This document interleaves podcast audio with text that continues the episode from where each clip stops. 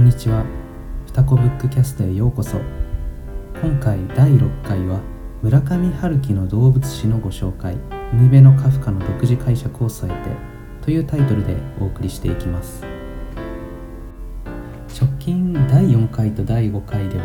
北村君に登場してもらって非常に面白いお話をしていただいたんですけれどもえーと、今回はですね、えーと、私だけでお送りしていきます。今回は、初めてなのかな。あの村上春樹作品について書かれた本の紹介をしていきます、えー、そのタイトルっていうのが「村上春樹の動物史」という本です。これは、えー、2020年12月に早稲田大学出版部からあの出ている本なんですけれども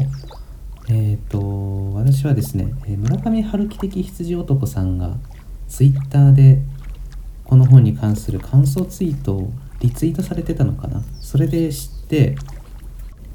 村上春樹作品がお好きな方なら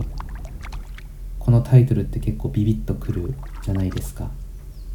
つまり村上春樹作品っていうのは象徴的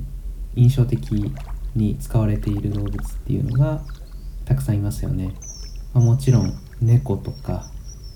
えー、カラスとか象とか。でこの本っていうのはその短編も長編も村上春樹作品全てに対して動物っていう観点で、えー、読み解きを加えていくというものになっています。著者の小山哲郎さんという方はこの本の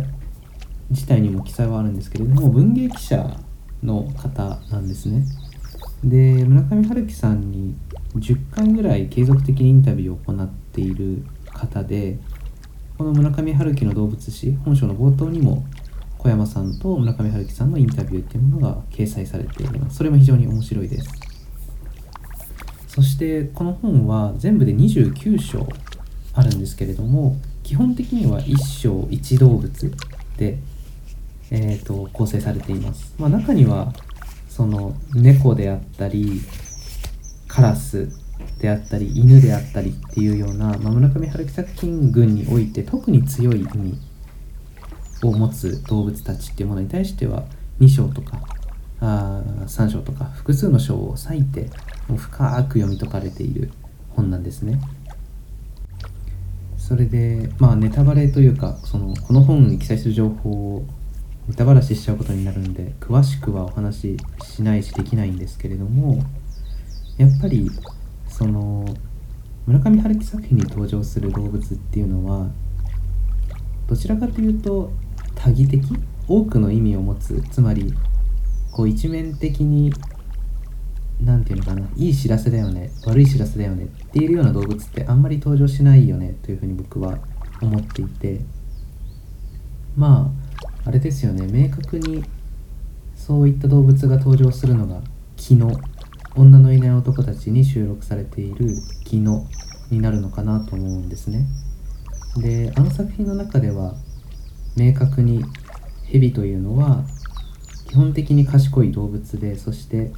その蛇の登場っていうものはそれ自体がいい知らせでもありえるし悪い知らせでもありえる。その、まあ、つまり多義的でありそしてその出現というのはまあ軽く見てはいけないというようなことが書かれていると思います、まあ、つまり村上春樹作品に登場する動物っていうのは一概にこれが出てきたらこうだよねっていうふうに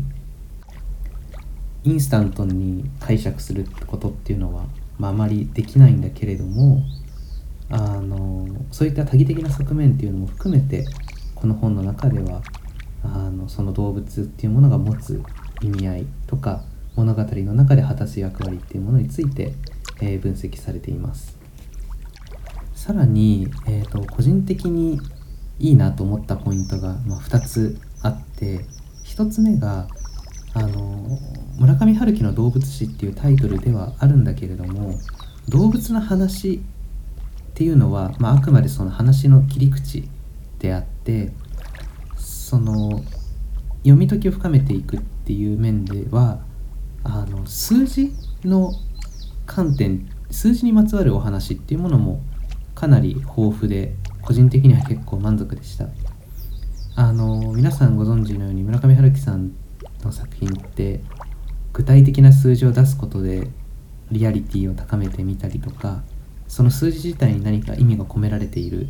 っていうことが結構ありますよね。でもしかしたらその村上春樹作品についてお詳しい方の中では多分一般的な話なのかもしれないんですけれども個人的にはあのおいいなと思った面白いなと思ったポイントが「風の歌を聴け」に出てくる、えー、双子のガールフレンド208と209がいるじゃないですか。あれって何で208209なんだろうねっていうところにも一定のこう明確な解釈を得られたしあとはあれですね。村上春樹作品において4っていう数字が非常に一貫した意味合いで使われてるっていうことに僕は結構あの今回これ知ってよかったなと思ったポイントでした。あのもしかしたらもう多分ご存知の方たくさんいて有名な話なのかもしれないんですけど恥ずかしながら僕はこの本で勉強させてもらうことがたくさんありましたね。はい。あと2つ目この本のなんかいいなと思ったポイントっていうのが2つ目があのその動物っていうものの捉え方っていうところに何て言うのかなにやりとさせられたというかいいなと思いましたと。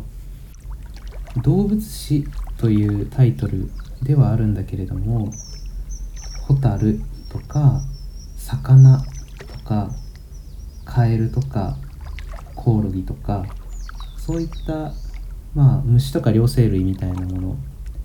も村上春樹作品の中で意味を持つものとしてきちんと章を割かれて解説されてるっていうところですね。でその中の一つに羊男っていうのがあって羊男は、まあ、もちろん実態としては人間として描かれてるのであの動物ではないんだけれどもでもやっぱりその人間でやりながらも羊の皮ではないけどその羊のコスチュームを着ている存在としてやっぱり動物史的な観点からの分析っていうのは必要になるわけですよね。でプラスこれは確かちょっと僕の記憶ベースなのでもしかしたらあの間違ったことを言ってる可能性もあるんですけれども「ニューヨーク炭鉱の悲劇」っていう短編だったかなでその短編ちょっと話すれちゃってすみませんその短編はあのー、確か夜中の3時に動物園に行ってで動物たちの様子を見る人の話を書いている短編だったと思うんですね。それで登場人物同士の会話の中で北海道の動物園では猫が檻に入れられて展示されているんだよねみたいな話会話をする場面があるんですよ。で何て言うのかな。その登場人物同士が一方は猫が展示されていてちょっとおかしいよねっていう趣旨でその話をしてるんですけれどもその話を受ける方っていうのは猫だって動物じゃないか、まあ、みたいなことを言うわけです。でそういった会話の中で、まあ、結局その動物園でどの動物を展示するかどうかっていうのは習慣なんだよみたいなことを言っていてで犬や猫ってありふれた動物じゃないから展示しないんだよ。人間と同じさっていうふうに言う場面があります、まあ、何が言いたいかっていうとその村上春樹さんの作品の中で明らかにもう人間は動物の一つというか人間はありふれた動物とも言えるよねみたいなことがま明確に書かれている作品があるのでこの動物史の中にむしろ人間である羊男っていうものがしっかりと取り上げられているっていうところになんか村上主義者としてさすがと思いました。この今お話ししたニューヨーク炭鉱の悲劇みたいな比較的マイナーな短編っていうものも幅広くしかもかなり深く詳細に取り上げられていたりするので村上春樹作品を有名どころしか読んだことないよっていう人ももちろん楽しめると思いますしあの結構あれもこれも読んだよっていう方も絶対に楽しめる一冊になっていると思います。それでまあこれだけだとちょっと本のジャスト紹介みたいになってしまうので、まあ、せっかくなので今回は双子ブッククラブで、えー、メンバーの方が共有してくれた動物に関する読み解きっていうものをシェアしたいなと思います。それがどういう内容かっていうとえっ、ー、と海辺のカフカに関するものなんですね。でカフカってこれは確か作品の中でも明記されていたしと思うんですけれども、えーと、チェコ語でカラスっていう意味ですよね。そして実際海辺のカフカの中でも、えー、カフカ君の何て言うんでしょういわゆるシャドウというか影的な存在としてカラスっていうものが非常に重要な登場人物として、えー、登場してきます。それで、えー、双子ブッククラブで共有していただいた読み解きっていうのが、まあ、ちょっとこれはその本当にそうかっていうのは分からないんだけれども僕は非常にありえるなと思った解釈なので、えー、共有させていただくとえっとこのカフカ君と影としてのカラスっていうものが北欧神話における不妊と無妊の交互関係にあるんじゃないかっていうお話なんですね。まあこれ何を言ってるかっていうとそのカフカすなわちカラスそして影としてのカラスは、まあ、文字通りカラスなんだけれどもこの2羽のカラスっていうものが北欧神話のえ、ー、と2羽のカラス不妊と無妊を意識しているというかあの、まあ、ベースにしている参照しているんじゃないかという話になります。で北欧神話の方の不妊と無妊ってどんな存在なのかっていうと、えー、オーディンのために情報収集をする存在なんですね。イメージとしては2羽ともその世界の情報をその一日の間に見て回ってで帰ってきてオーディンに見てきたことっていうものを伝える存在らしいです。でえっと実際1984をはじめとする村上作品の中でもそのカラスっていうものが情報収集をしたり偵察する存在みたいに描かれていることっていうのは結構あるなと思っています。例えば1984だとベランダに止まったカラスに見られているみたいな描写がありますよね。それで海辺のカフカでも物語後半の方のカラスと呼ばれる少年っていう章があると思うんですけれどもそこでもそのカラスとなった少年っていうのは高いところから森かなあの森に入っていった時に周囲の状況をこう俯瞰して見ているっていう章があります。だからこのようにカラスっていうのが何か物事を、まあ、それこそ長官的に俯瞰的に見ている存在とか、まあ、情報を収集するようなイメージっていうものが紐付けられている動物だって解釈すること自体は全然無理がある話じゃないなとは思ってます。そしてもう一つ根拠となる点があります。北欧神話では不妊は思考考えることを象徴していて無妊は記憶を象徴するとされています。なのでカフカ君の、えー、影としてのカラス話しかけてくるカラスっていうものがつまりカフカ君に思考を促すもの思考を象徴している存在。そしてカフカ君、まあ、つまりチェコ語でカラス君ですよね。カラス君カフカ君自体が、えーと、図書館そのものとなる図書館の一部となるんだと言われているように、まあ、まさに図書館すなわち記憶を象徴しているのではないかというふうに読み解いています。実際カフカ君って物語後半になると佐伯さんとの思い出思い出というか佐伯さんのその昔の話みたいなものを解雇したり明確な意思を持ってどんどんこう未来を切り開いていくというよりは、えー、過去のことを振り返っていることが多い存在。そういうイメージはあると思います。で結構これ決定的だなと思っている一文が作中にも明確にあってえっ、ー、と物語後半で森に入っていくシーンがありますよね。カフカ君が兵隊について森に入り込んでいくシーン。であそこでその兵隊とかの会話の中でカフカ君が自分は記憶しか持っていないともう明確に言ってるんですよ。でしかもそれに対して兵隊が「ほう記憶かそれだって立派な象徴になるはずだ」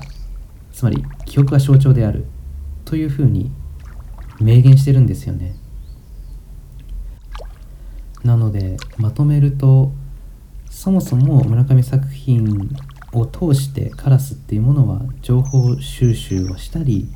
えーと、周囲を俯瞰的に見渡すような存在として描かれることが多いっていう点が一つ。つまりそれが北欧神話における不義と無人的だよねっていう点が一つとあとその不義が思考を象徴し無人が記憶を象徴するっていうものがある。そして海辺のカフカの中でも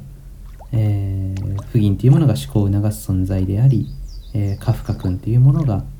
えー、もう記憶しか自分にはないんだっていうふうに明確に言っていて、まあ、それぞれの言葉っていうものをおのおのに結びつける根拠っていうものがあるよね。だからこの海辺のカフカにおけるカフカ君と、えー、影としてのカラスっていうのは不義と無人の交関係にあるのではないかというお話でした。はい、えー、今回の内容は以上となります。村上春樹の動物史という本のご紹介と、えー、それに関連して海辺のカフカっていうものについてカラスという動物っていう観点から、えー、独自解釈を添えてお送りさせていただきました。毎度にはなりますが今回の内容は面白いと思っていただけた方は高評価。いまいちだなと思った方はそれなりの評価をお願いいたします。またこのポッドキャストは不定期で更新していくのでチャンネルの登録もよろしくお願いいたします、えー、またインスタグラムでふたこブッククラブで検索していただいて、えー、質問感想取り上げてほしいトピック等があれば、えー、お送りください。このポッドキャストの中で取り扱っていきたいと思います。それでは今回の内容は以上となります。またお会いしましょう。